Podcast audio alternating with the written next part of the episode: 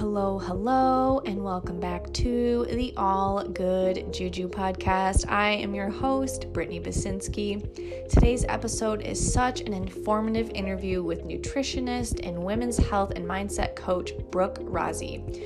We're going to be chatting all about hormone alignment and how to harness your feminine power.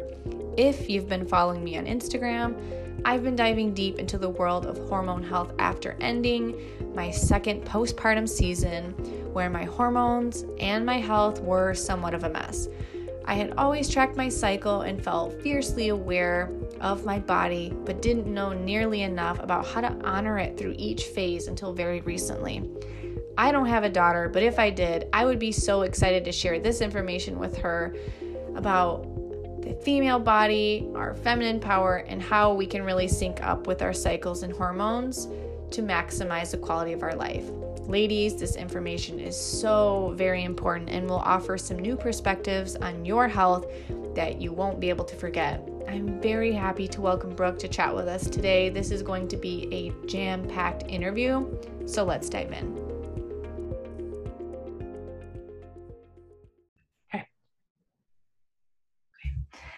Hello, hello, and welcome back to the All Good Juju podcast. Thank you so much, Brooke, for coming on today. I'm so excited. I'm excited to be here. Yeah. So let's tell everyone a little bit about your story, who you are, and what got you pulled into the health and wellness world. Yeah. Um, I, I mean, I feel like there's a lot of layers to this, so we could go in a lot of directions, but we'll keep this simple. Um, so I originally got intrigued by nutrition and, and health when I was young. I was overweight as a kid. Um, I don't really remember when that started, but I remember in like elementary school being overweight. And I lost the weight in a, in sixth grade. My family and I did the South Beach diet, which I'm not encouraging, um, but that's um, kind of what we did at, at that stage. And from then on, nutrition and just working out and those kinds of things really started to just become a part of my life. Um, I played sports for a long time and um, when i stopped playing sports i started to notice the weight was coming back and so then like every other teenage girl um, you know my diet at that point was like starving myself or just like not eating breakfast or you know skipping lunch or those kinds of things and i never really understood how to like treat my body well. So it led to small eating disorder tendencies up until my early 20s.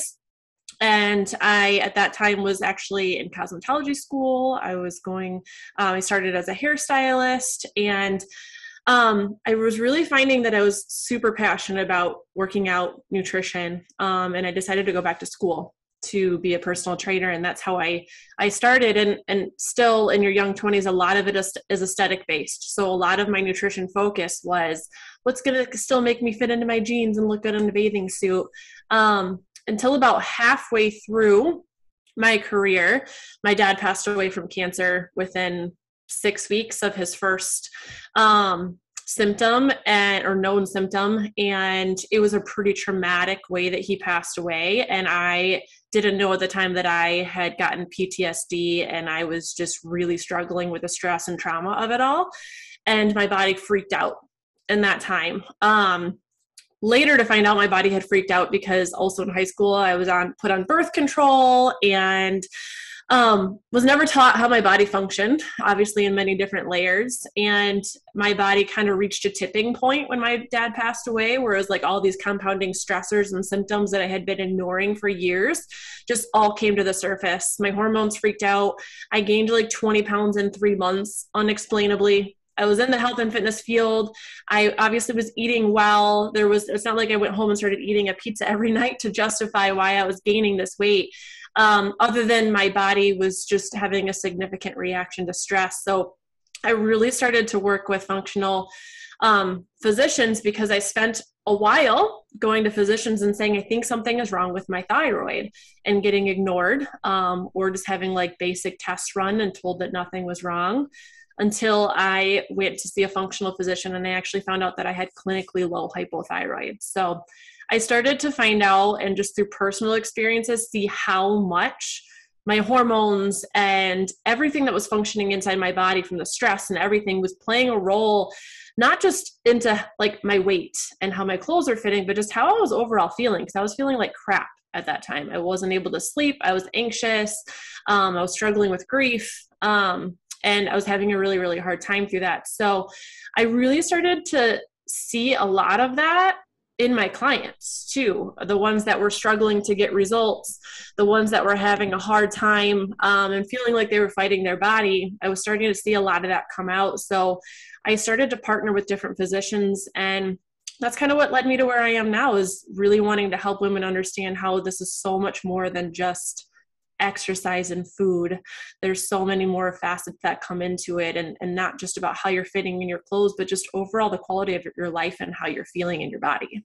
Yeah wow. There are like a good solid five whole stories in that yeah. and i love that. Like you said there are there are so many layers starting from you know like your childhood and having that sort of struggle and then that leading you to you know the eating disordered patterns which i think you're right like you know i don't think i had those per se um, but i think once i got to college and i gained the freshman 15 i resonated with your story about like once i was done with athletics um, yeah.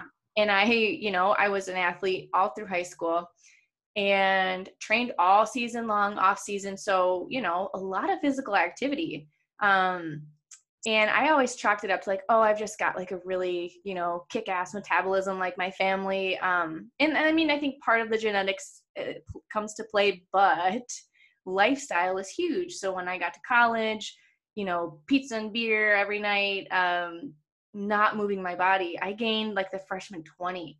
And I remember being on campus and this girl from high school came up to me and she goes, Brittany Click, that was my maiden name. She goes, I don't even recognize you. Wow, you got so fat. And she oh my said, gosh. She said that to my face. And I remember walking up to my dorm room. It was like the middle of winter, and I was still, you know, a little hefty at that point. And I got to my dorm and I'm like, wow, I guess I have kind of like when I don't know, at least for me, I didn't realize until someone else had told me, like, yeah. you look different, girl. You know, um, and it still didn't click with me at that point. It didn't register that i needed to do anything. For me my story was more so like i got really sick.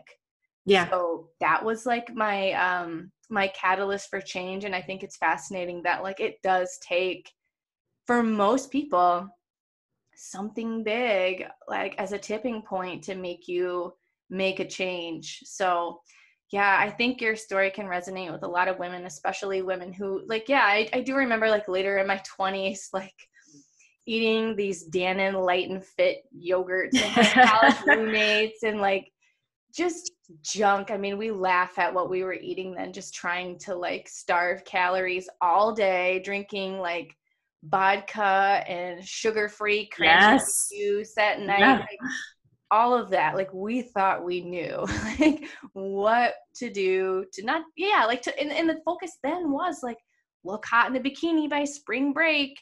It was never like let's get healthy. Yeah. That was never it. And when i look back at that right i don't remember what size i was or any of that but and i really remember how i felt. Yeah. and that's the most important thing to me. I don't care if you're a size 10 or a size 6. I care about how you feel in your skin. And that's what I tell my clients. You could get down to a size 2, but you could feel like crap when you're there. Mm-hmm. And that's the most important thing is what's the quality of your life when you're there and how are you feeling there and what's really internally going on and a lot of times we don't even recognize that we're not feeling good until we do feel good because we're so used to it your body's very smart your body adapts, your body adjusts to those things. But when it's your normal to wake up and need coffee every day, and it's your normal to experience anxiety, and it's your normal to feel tired at three in the afternoon, and it's your normal to have trouble sleeping or wake up in the middle of the night, we think that that's just the way it's supposed to be because it's so common because other people around us are experiencing too but it's actually not normal and you really don't have to feel that way but we chalk it up to well they experienced it and and as a woman and and so many different parts of that story too. I was put on birth control because I was getting a lot of PMS and things. And in high school, every girl's put on birth control because they're getting PMS or having acne or whatever it is, right? Or sometimes they don't want to admit that they're sexually active, right? Like that's that's kind of why they're put on it. But and I don't know if it would have changed my choice when I was 16 years old because when you're 16, you don't really think about the long-term ramifications. right. But I wish I would have been told how my body functioned and why I was getting PMS and the things that I could do to have changed that and what maybe could be a long term ramification of being on birth control for a longer period of time. Oh my gosh, we could talk about birth control all day long because yeah. yes, I I was put on birth control at 15 and I didn't get off until I think like 24. So that's a long time and I'm even this morning someone sent something to me about like how birth control can um it can really change your relationship with your partner. It changes your yeah. smell, your pheromones, who you're attracted to. Um so I just find that fascinating. And like there's a higher divorce rate with people getting off birth control and realizing, like, wait a minute, I'm not even attracted to this person. It's bizarre. Yeah. It's bizarre. There's actually studies to show that. Yeah. Yes. So someone sent me that this morning, which I just was like, oh my gosh, that makes so much sense. um, for me, I don't know about you.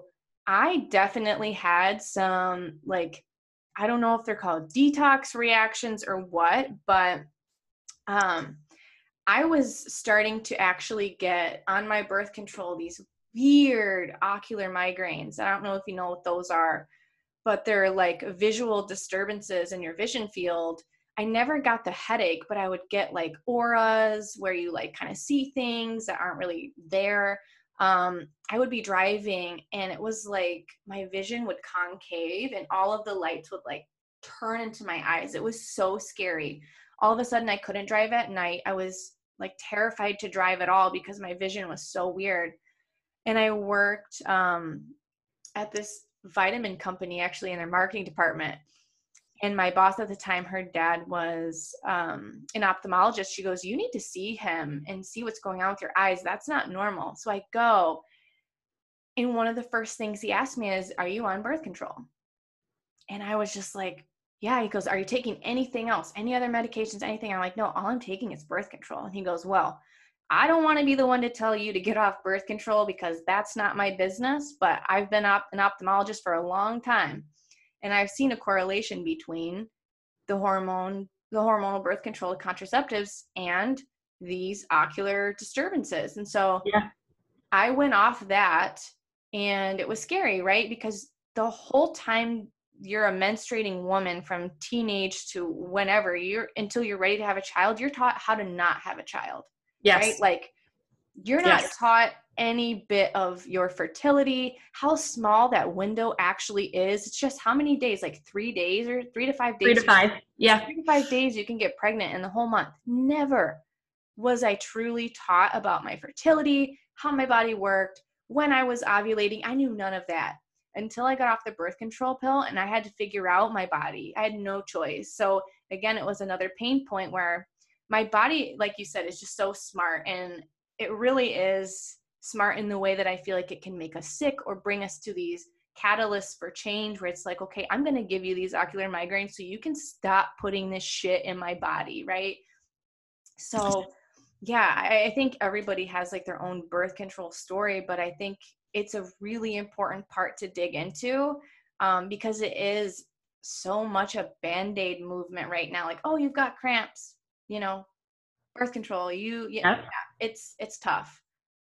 You uh, and it's not to knock it right? But it's to understand how it's important and how it's impacting you and it's 100% okay to use it as birth control. I have a problem when it gets used though as the band-aid solution. Exactly. And there women don't understand other methods of birth control because they're not taught it. And when we look at it, a lot of times women have those responses because it's taking over a hormonal process in your body, a natural process in your body as a woman for years. It's taking over. Mm-hmm. So it, it's synthetic hormone. We don't realize that, that it's synthetic hormone that you're taking. And whenever your body's taking that synthetic hormone, that means that for however many years you've been on it, your body has not had to naturally produce that hormone.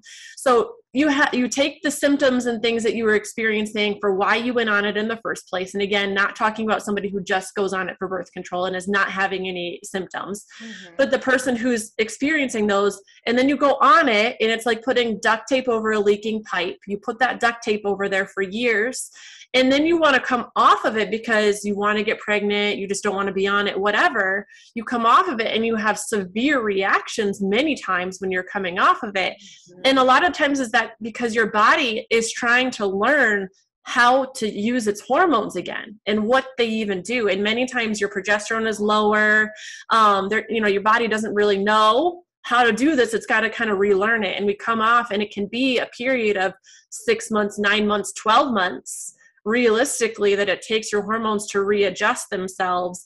And we're in such a quick fix society that we expect it to happen right away.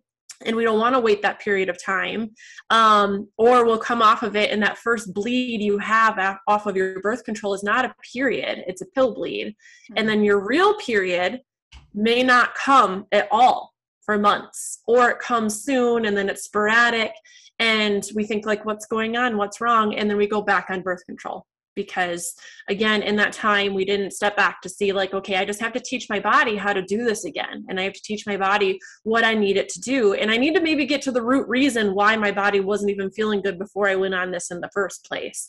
Um, so that's one major uh, factor and women who have had kids we can feel the impact of hormone shifts because you've had kids you've you've felt a hormone crash right? You felt that difference.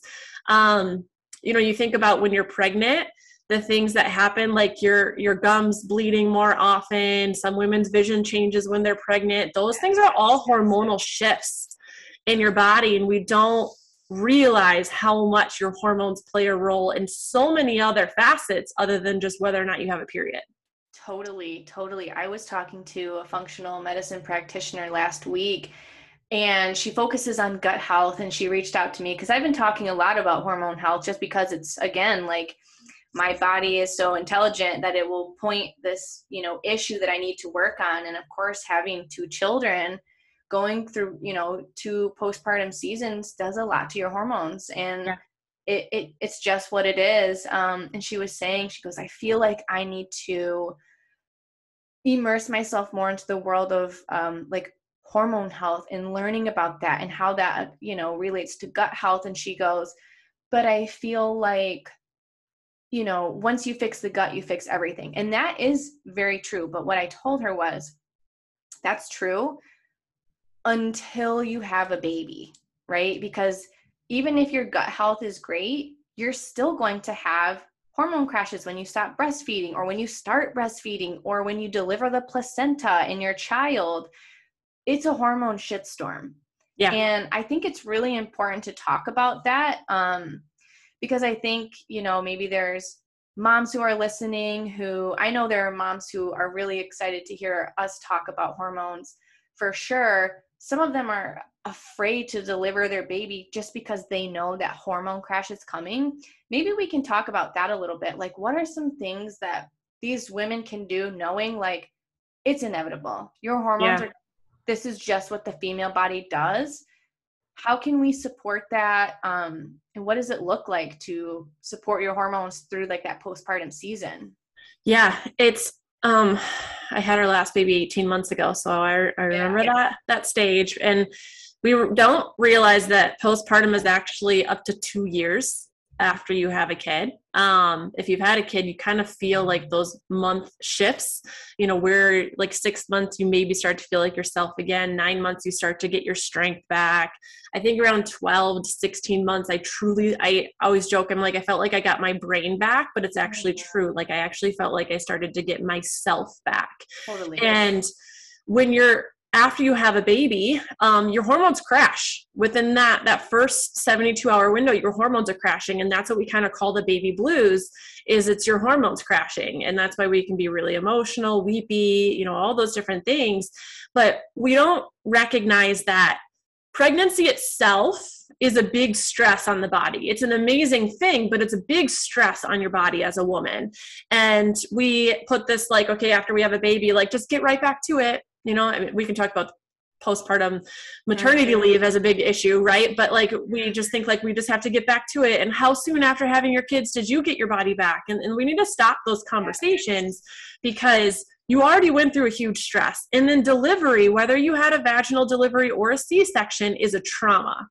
And we think of trauma as like like i said like losing my dad that's a trauma. But so is delivery. It's a trauma on your body. You get an amazing thing out of it but it's a trauma and you have to recover and those six weeks is really just like the insurance marker for when you go back to get tested from your OB and make sure that things are healing appropriately. That's not the actual marker for when you should be back to yourself, recovered, and fully there your hormones for that full, you know, fourth trimester are really shifting and recovering themselves. So the first thing I always say because you went through some major stressors is you have to support your adrenals after you've had your baby. Um, your adrenals control your cortisol, which is your stress hormone.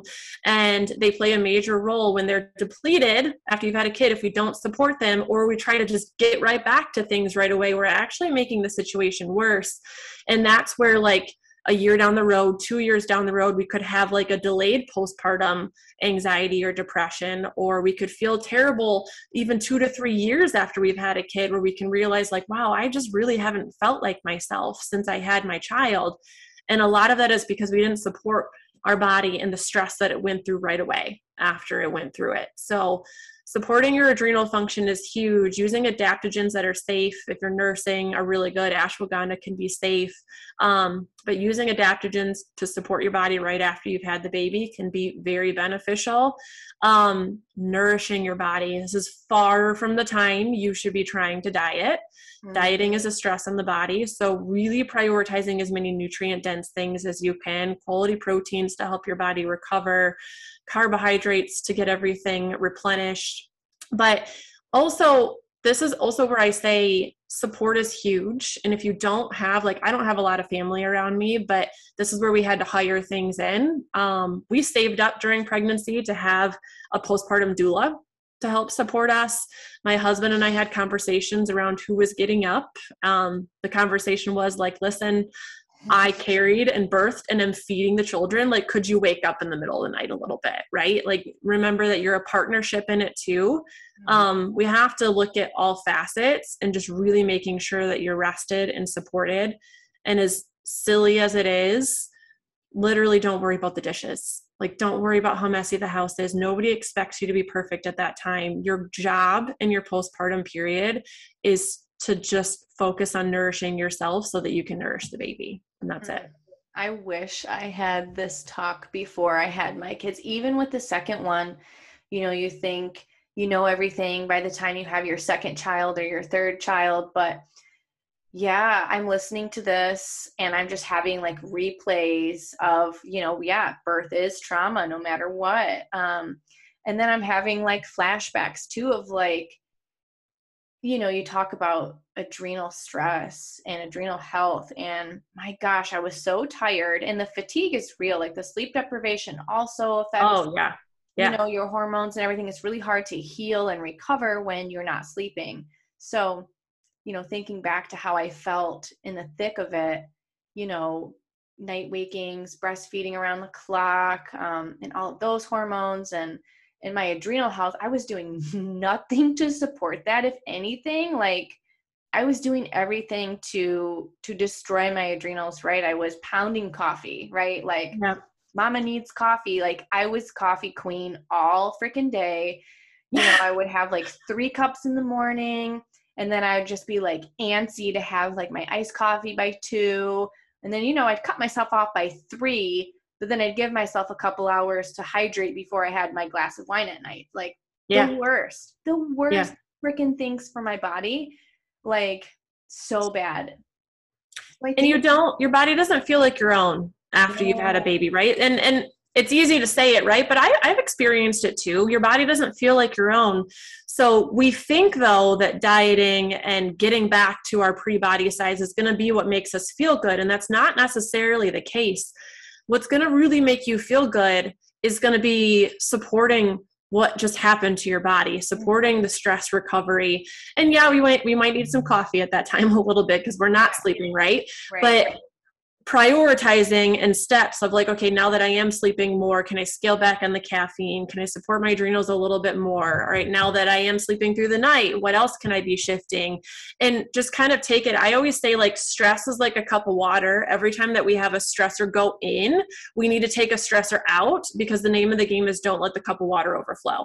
So that postpartum period is a big stressor. Exercise and dieting and all those things are stressors too. So until we're ready to take some stressors out of the cup we shouldn't be adding any other stressors in mm-hmm. and when we do that because again we just really want to get back to feeling like ourselves as quickly as you can we need to be patient with that process and understand that like motherhood's a little bit of a grieving journey like we need to just be okay with not totally feeling like ourselves and be okay with sitting in that uncomfortable feeling for a little bit and just let it teach us what it needs to teach us and know that there's going to be a time you're going to feel like yourself again and you're going to get back there but you need to move through it. And how you get back there can really depend on how you treated yourself after you had that postpartum stage. At some point you're going to have to let your body recover. And it's either going to be when you're in your postpartum period or you're going to be dealing with it like i see with clients now four to five years down the road because you've ignored it for so many years and you pushed too soon and now your body is having big reactions. Mm, that's wild. Yeah i mean and like you said too postpartum i'm thinking back to like my experience even with my last you know he's two and a half and like by two years i was me again. It took a yeah. whole two years. I think i'm actually writing a post for Detroit moms right now about that whole process of it being two years. And when people ask me, like, oh, do you want a third child? Are you ready? And I'm just like, sister friend, I I'm hitting my stride right now. Your girl is sleeping, I'm eating, I'm exercising, I'm taking care of me. You know, my cup is steady. I don't want to have to have my cup tip over of water right now. Like I'm feeling really, really good. Yeah. Um, but I do think it's important to say, like, you know, I know with my sister-in-law, she was a, you know, a first-time mom and um she would always feel so guilty about like not working out or just, you know, some of my other mom friends like, "Oh, I need to get to the gym. I need this." And I'm like, honestly, with my first my very first child, I think I worked out a handful of times in that first year. I just couldn't. And before that, the crazy part was I was a competitive bodybuilder. So I lived in the gym. I, you know, that was my life. Um, so going from zero to one, you know, a hundred to zero was wild, but I do think that that's what my body did need. I think I was, you know, over exercising and I can go on for days about that. But I do think that in a way, that restful time, not restful, right? I guess I, I could say time away from putting physical stress on my body after all of the years of you know working out and, and athletics and then right the the whole journey of being pregnant and delivery having the time to not be doing so much physically yep. helped heal me a little bit and as crazy as it sounds like i needed that downtime away from like focusing on what my body looked like or you know what I was going to look like in a bathing suit. I actually took it pretty well, surprisingly, from being so body focused to just like accepting, like, oh, you know what, this is a season. And so with my second, I did realize that, you know, this is just a chapter, this is just a season. I felt more prepared. And I knew, you know, like you said, like right around the nine month month mark, I'm like, okay, I can like go for walks and maybe do like a little bit of like dumbbell squats in my basement. Like you know low low impact things felt felt good. You need to recognize too right? Like your journey doesn't have to be the same as anybody else's and we compare way too much. And we think like well that's what they were doing at eight weeks postpartum. I should be able to do that. Or at six months postpartum that's what she looked like. Why don't i look like that? We compare it way too much and we don't understand that we don't know what's going on behind the scenes with somebody. I, I had a i have a client who's pregnant right now and she sent me something and she was like tell me this isn't realistic. And i was like you have to understand that that fitness influencer's job is to work out. And then that's all they do. But you also have to understand that you don't know whether they're nursing. You don't know what stressors they have. Did they have a night nanny? Did they start sleeping right away? What are the things that they had going on behind the scenes? You can't compare those two things. And we do that way too much. Um, to to really just understand like just tune in just listen to what your body is telling you that you need to do and that's what's right for you mm-hmm. So let's talk about hormone alignment. I know this is something that you're currently working on as a coach with women. What is hormone alignment and why is it important? So I, I call it more like cyclical alignment, right? Like tuning in with your cycle and just knowing what's going on with your body. And and I started to speak to it a lot more because I was recognizing patterns again, patterns with like clients and and myself too but noticing like okay around this time of the month i feel really good. I have more energy i'm more motivated to do things but around this time of the month i'm exhausted and i'm tapped out and whatever workout routine i'm trying to do is actually wearing me down and not being beneficial to my body. Um, so you see a lot of like cycle syncing and those kinds of things. I take a little bit of a different approach and really like there's foundations that we have to honor first right we have no business trying to be super specific about what vegetables you're eating at what time of the month and things unless you're actually eating vegetables to begin with in the first place right? So like just start there. And then just start moving your body and then just start drinking water. But then when we want to start to get into like what's going on with your cycle i always try to explain it to people like we have two big stages in our cycle. We have our luteal and we have our follicular stage. And if you don't even know what that is, just start tracking your hormones. Track your cycle on an app. Just get aware of where you are and you're going to start to notice some trends. And in your follicular stage, I call this like social superpower time. Your estrogen is rising. This technically starts when you start your period, but this is why, like, at the end of your period, you can feel really good because your estrogen is starting to go up. And estrogen to you as a woman is like testosterone to a man. So, this is why, like, a week or so after your period, you might feel really good in your clothes. You might naturally just like dress a little bit sexier. Okay. If you're like me, you live in sweatpants, but um, you're getting closer to that mid part of the month when you're ovulating. And when you're in ovulation, your testosterone even comes up a little bit because primally, if you were wanting to get pregnant, this would be your ideal time. You might have a higher libido around this time and part of why you're feeling really good is because if you think about like how you're feeling when you're on your period, nobody wants to be getting busy with their spouse when they're not feeling very good, right? Mm-hmm. So you feel really good around this time because of that. And then after you have your ovulation, we enter your luteal stage and we have some shifts that go in in our body when we're there in our follicular stage when we're feeling good our estrogen is high our progesterone is lower progesterone and estrogen do a little dance with each other through the month. When we enter our luteal stage, our estrogen starts to go down and our progesterone starts to come up. And what can happen, and it's usually this stage where women start to ask themselves, What's wrong with me? Why am I feeling this way? I'm exhausted, I'm tapped out, um, is because we're not really honoring what's happening in our cycle around this stage. And there's a few things that happen your cortisol naturally is a little bit higher, so your stress hormone is a little bit higher. Your serotonin, which is a feel good neurotransmitter, is naturally a little bit lower. And your progesterone is higher, which is a little bit um, more of a natural sleep aid, and it's also a prothyroid hormone. So when we enter our luteal stage, this is where I spend most of my time with women, is we need to shift what we're doing to support our body there. Um, because your cortisol is naturally higher, you might hyper respond to caffeine. You might notice that anxiety is naturally higher. You might notice that um, if you do drink like three cups of coffee in the day, that like you just you feel more wired or jittery from it than you would before. And so what I generally say is like around this time of the month, maybe we scale back the caffeine intake if you notice anxiety a little bit. Um, maybe our workouts, instead of being in HIIT classes all the time, start to become more of a blend of like yoga. And instead of running, it's maybe walking. Um, we start to kind of shift gears to support our body and go inward a little bit more.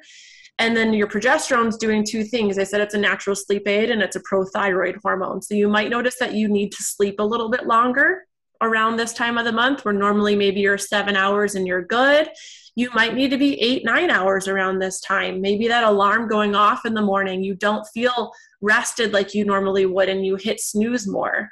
So maybe you need to go to bed a little bit earlier or sleep 30 minutes later or something around this time to support your body. And then progesterone being a prothyroid hormone, your thyroid is your master metabolism controller. So you actually might feel hungrier around this time. And generally, we need on average a 5 to 10% increase in our calories around this stage of the month. So if you do or don't track calories, if you do, 5 to 10% is pretty easy to calculate out. If you don't, then maybe I usually say like a couple squares of dark chocolate. We usually want chocolate around this time. It's got magnesium, it's got things that can be really beneficial. So just add a couple squares of dark chocolate every day around the second half of the month. Because what happens when we don't, and we don't honor what's going on, is we get to that week before our period or there's few days before and we start to experience the PMS and we start to experience the mood swings and the anxieties in full full blown effect around this time um, and we haven't been honoring that hunger need and that increase in calories so maybe we make love to a pan of brownies when we're around here right because we we've kind of ignored what our body needed for 10 days leading up to our period so I always say like take a proactive approach and just tune into what your body needs and maybe just make some small shifts and start with one thing at a time to get up there. Mm-hmm. I love that. I remember seeing some graphic on social media and it really resonated with me um, where each phase of the cycle reflected a season. And so, like, your menstrual cycle was your winter season, and then what is it, the luteal phase after that? Or no, am I getting that right? Your follicular stage? Follicular stage, that's right. Yeah. So that one was spring. So, like, you know, in the wintertime, you're kind of like taking it easy. In the springtime, you're kind of perking up a little bit. And then there's summer and fall. Um, and fall being like getting closer to your period, summer being your ovulatory phase. So, your, you know, your libido is higher. You can do more like heavy weightlifting and things. And that for me I needed that visual. I'm like a visual learner. I'm like, oh yeah, like yeah. So now when really I'm on my period and I'm like, oh, it's winter. I'm on my period. I'm just gonna like cozy up and read a book, and I'm not gonna feel any guilt about it because this is what my body's supposed to do right now. Yes. Rest. And so I think that was a really hard lesson for me. I even look back at like when I was a competitive bodybuilder and I was living in the gym you know, five to seven days a week, hardly taking any rest, I never one time was like, oh, I'm on my period. I'm going to go light. Like, I would yeah. continue to push myself. And I wish I could go back and like press rewind and then play a clip of me like exercising on my period and then a clip of me on my you know during my ovulatory phase i'm sure i was kicking ass during my ovulatory phase and dragging my feet to get to the gym to push push push when that like wasn't what I was supposed to be doing. Yeah, I love that visual. That's really good. It, I always say like, you know, if if you have a daughter, right, or a friend told you, you know what, I'm feeling really exhausted and I'm really tired right now and I'm just not totally feeling like myself your response to them would be like you need to go rest. Like go chill out right? But our response to ourselves is no you need to push through. Like why are you feeling this way? You better suck it up like and move forward. And that's kind of what we tell ourselves mm-hmm. versus when we're laying on the couch resting sometimes we're driving ourselves crazy because we're laying there thinking of all the things that we should be doing feeling guilty sitting there resting when that's what we really need to be doing is we need to rest i always say like your body's literally bleeding Mm-hmm. Like you're mm-hmm. actually bleeding. And if you were bleeding anywhere else other than somewhere that you can cover with pants, you would tell somebody like they need to go chill, right? And take care of it. Um, but we don't do that. And when it comes to the workouts and things, you know, you can kind of gauge how you're feeling. I still strength train around that time, but it is way less yeah, than it is in another time. Yeah. Mm-hmm. Yeah. Yeah yeah, this is all new to me. This, I mean, honestly, I feel like I've been waking up to my hormones, waking up to like what my cycle means. I don't have a daughter, but you're right. Like, imagine a world where we honored women's cycles, you know? Yeah. And, and yeah, I remember being on my period and my mom, do you need a heating pad? Like, all these things. And like, you know, mothers are just, are like that naturally. But like, what if the rest of the world was like that? What if we felt supported and we held like, meetings, you know, for business in our ovulatory phase because we knew we were going to kick ass. And like, what if we could go to our boss and be like, hey, I'm not going to be on my game. Let's do it this week. Like, if the whole world could cycle sync, can you imagine? I, like, holy yep. well, and not just women too, right? It's really important to teach our daughters, but also our sons. Like, I have my husband track my cycle on his phone. So yeah, he's aware of where I am in my cycle and when I might be more in the mood and when I'm not, right? Yeah. I like portrayed it off of like, hey, this might benefit you to know when I might be more in the mood, right? Uh-huh. Or like just be aware of like, hey, she's on her period. Maybe I should bring her home some chocolate. Maybe I should bring her some tea, right? Maybe I should offer to rub her feet. If you can have your spouse be aware of that too mm-hmm. it can take your marriage to a different level as well so they can understand how you're feeling mm-hmm. and they might also be aware of like how you're emotionally feeling then too like hey yeah, she's feeling a little bit more anxious right now maybe i should approach this conversation differently versus yeah. another time totally totally i will say too just in my marriage alone i'm very just I'm an open book. And so whether you want to know or not, I'm going to tell you my spouse, like, you know, I'm very fertile this week, so let's be very careful. I don't want a baby. Or like I'm about to start my period, or I'm feeling really anxious, and here's where I'm at in my cycle. So he knows just because I tell him. But I, I do think it is important to like keep your partner up to date for sure. That way they know. Yeah. If you want to talk about this though, I feel like as a woman, if I were a listener listening to this, I would be like, being a woman sucks. Like every week we have a hormone, you know, like roller coaster. And men just get to coast. And I think about this for my husband. We were talking about this at dinner. Like, I was like, oh my gosh, you just get to coast through life. You don't get to know what it's like for every week everything changes. You don't have these seasons. I explained to him like the seasons and he was fascinated by it. He's like, wow, you guys really go through a lot. You know, nonetheless, you bear children and deliver them and, and all of that, right? And all of that stress on the body. But like every week, we have a new shift. Let's talk about that a little bit because I know another thing you're really into is like harnessing your feminine power. Um, you know, how can we view these things going on in our body as something good other than like, great, that's another thing that the woman has to deal with? Yeah. You know, a lot of that is mindset too. A lot of it is, I can think of it as, wow, this is just another thing, or I can think of it as like, wow, what an amazing thing.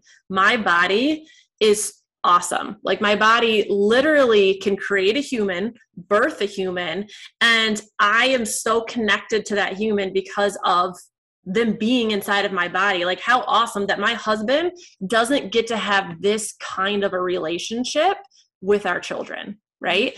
And you can kind of think of it that way. And yes like there's some parts that can feel exhausting but i think those parts feel exhausting too because of the expectations that we put on ourselves as women versus understanding that you know what i can honor this and i can advocate for myself and i can speak up for these things. We have right now we're kind of living in like a cultural system where i think women are ignored too and we're pushed aside. When we go to a doctor and we say like i just feel off like i feel like something's wrong and we're like in your head or here's the medication take this right? We're not really taught to look inward. So we look at these things as burdens and we look at these things as frustrating things versus understanding, like, wow, how powerful is it that when I tune into how my body is, that like my body's actually a really amazing thing. And how amazing is it that my body literally tells me when it needs rest and when it's ready to push harder and my body can create a human during that and birth it but instead we think like such a pain in the butt that i have a period or any of those things a lot of that is a really big mindset shift but it's also shifting the perspective and the way that you do things around you too and the conversations that you have around it so that you can start to feel more empowered and advocate for yourself. Yeah. Yeah, those are really good points. Um, I feel like to oh, I liked what you said about how, you know, you feel that you're able to have a more of a connected relationship with your kids and then I instantly thought like how lucky we are to maybe have that really intimate connection with our bodies. Whereas, yeah. you know, we have no choice but to just know what's going on with our body. When our period's coming, we're going on a vacation. We we need to know when, you know, um, what do they call her? Aunt Sally when she shows up or something, or Aunt Auntie Flo, right? We need to know when she's arriving. Yeah. Um, and yeah, like like you said, it is a mind shift thing, like our mindset thing. Like you, you know, men don't have to; they can just peruse. They don't have to worry when their bleed's coming or whatever. But I do think there's so much magic in that, and I think a lot of women don't really know, like how powerful these phases are and how it is you know something to really get excited about and to feel like pride like i'm a woman. This is great. This is actually really cool. And i'm so lucky that i get to have like you said like have these uh, seasons in my body. I think that's awesome yeah, you get to have a season in your body where you're more naturally inclined to be social and be creative and to like hone in and power through. And then you have seasons of your body where you're going to be more naturally inclined to rest and go inward. And, and that's like your period time and your luteal stage is a really good time to be creative because you have time to quiet and go inward and be with that. And then you can take those things that you were creative with when you're in your follicular stage and you can put them into action. And you have those times where you can strategically set that in your life. But it really starts with, I always call it like the foundations. You're going to feel like you hate it if you don't know when your cycle is coming. You're going to feel like you hate it if you're experiencing PMS. You're going to feel like you hate it if you don't know why one time of the month you feel really good and then another time you don't. But when you tune into that and you just start to track your cycle, you start to nourish your body with the foods that it needs because that's the most bioavailable way for our body to get nutrients. You start to rest and sleep and prioritize water and prioritize your stress and just move your body you're going to start to naturally tune into and realize like wow my body actually feels really amazing and i can feel really good. I don't have to feel like crap just because i'm on my period. I don't have to feel like crap just because it's like the week before and i'm supposed to be having pms and my boobs hurt and cramping and you know et cetera et cetera. You don't have to feel that way but we've kind of accepted that because it's so common for us to mm-hmm. feel that way. Right. Common is not normal. Yeah. Right right. So I yeah, I love that. I did see this diagram on your Instagram, which by the way is so amazing. It has such educational and like helpful graphics. And I love the one with the triangle explaining women's health and uh, you know it, within that triangle there was thyroid health on one side sex hormones on the other adrenal support on the on the lower half of the triangle and then in the middle was gut health so yeah. This is this is fascinating to me and you know a lot of like gut health doctors don't address hormones a lot of hormone doctors don't address all these things but i love that you're kind of going for the full you know pinnacle here.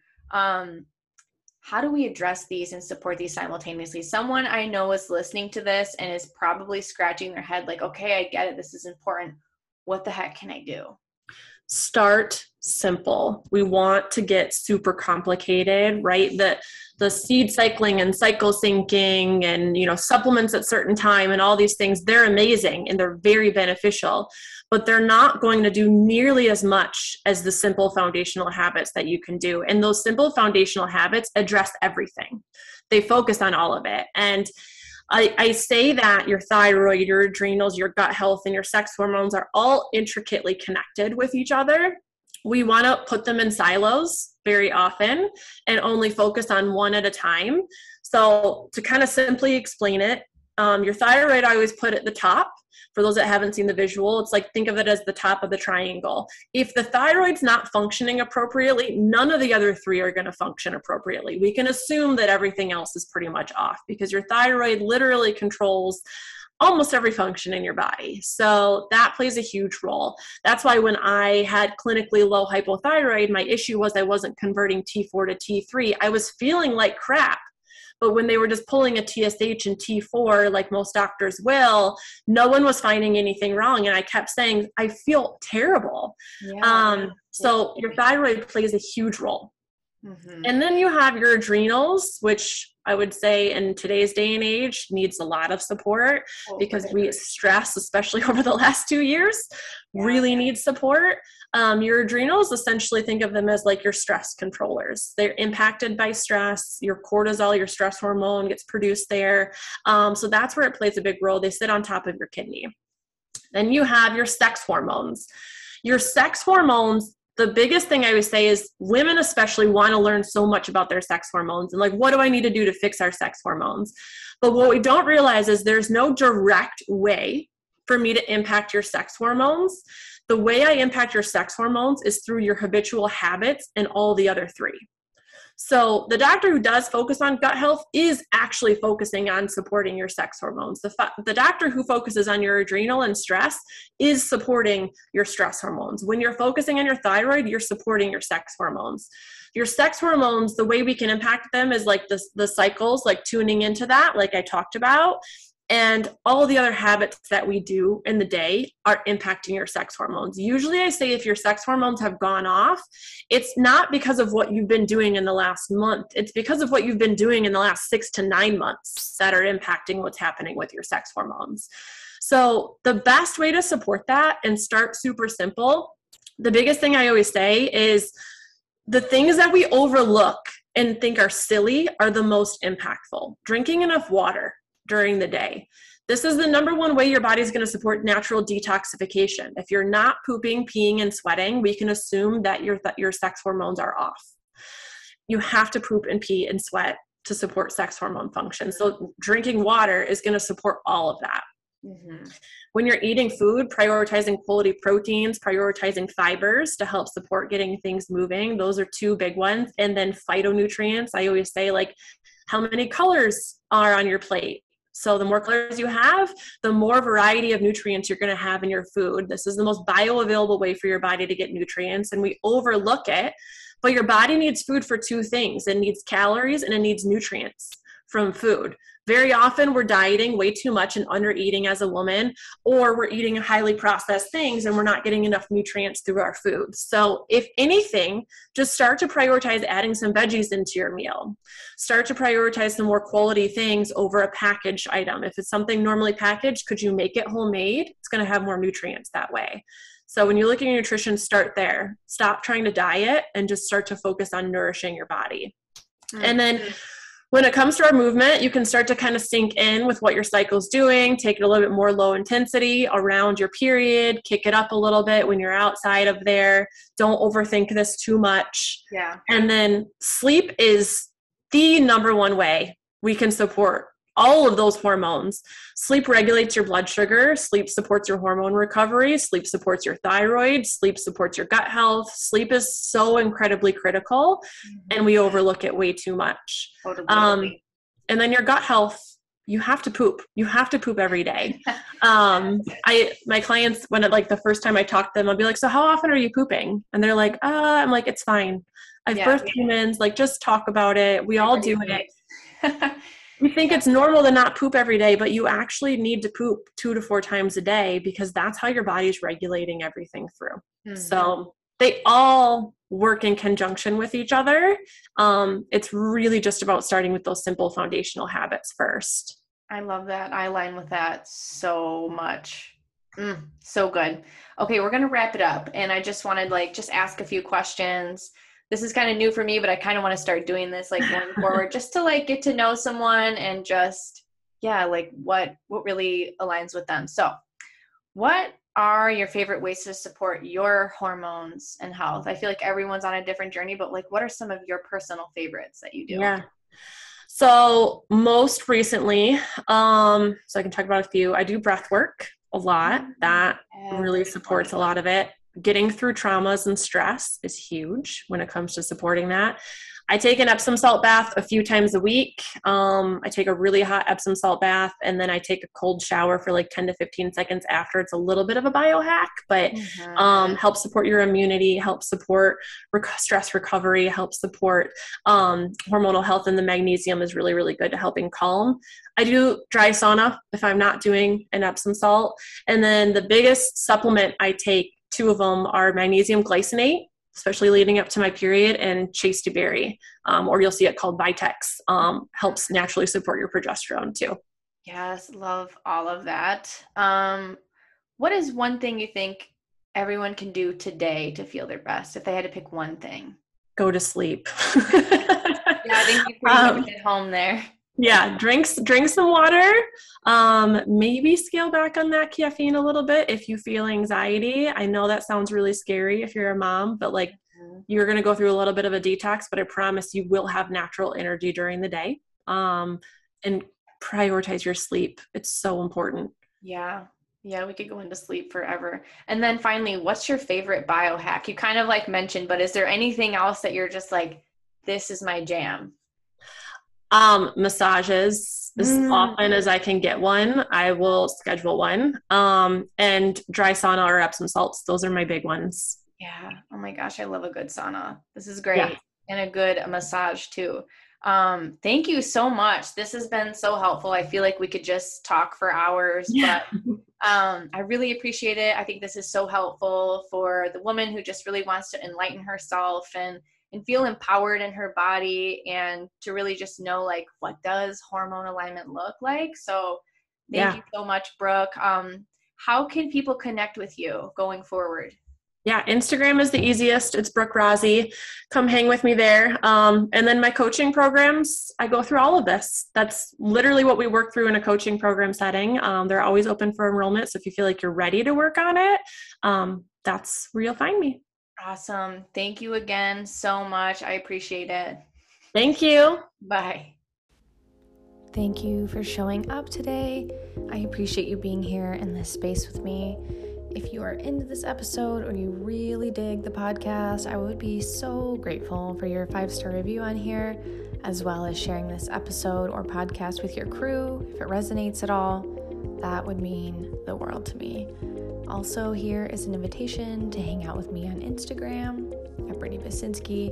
You can chat with me here anytime. I would love to connect with you. Thank you so much from the bottom of my heart for being here. Until next time.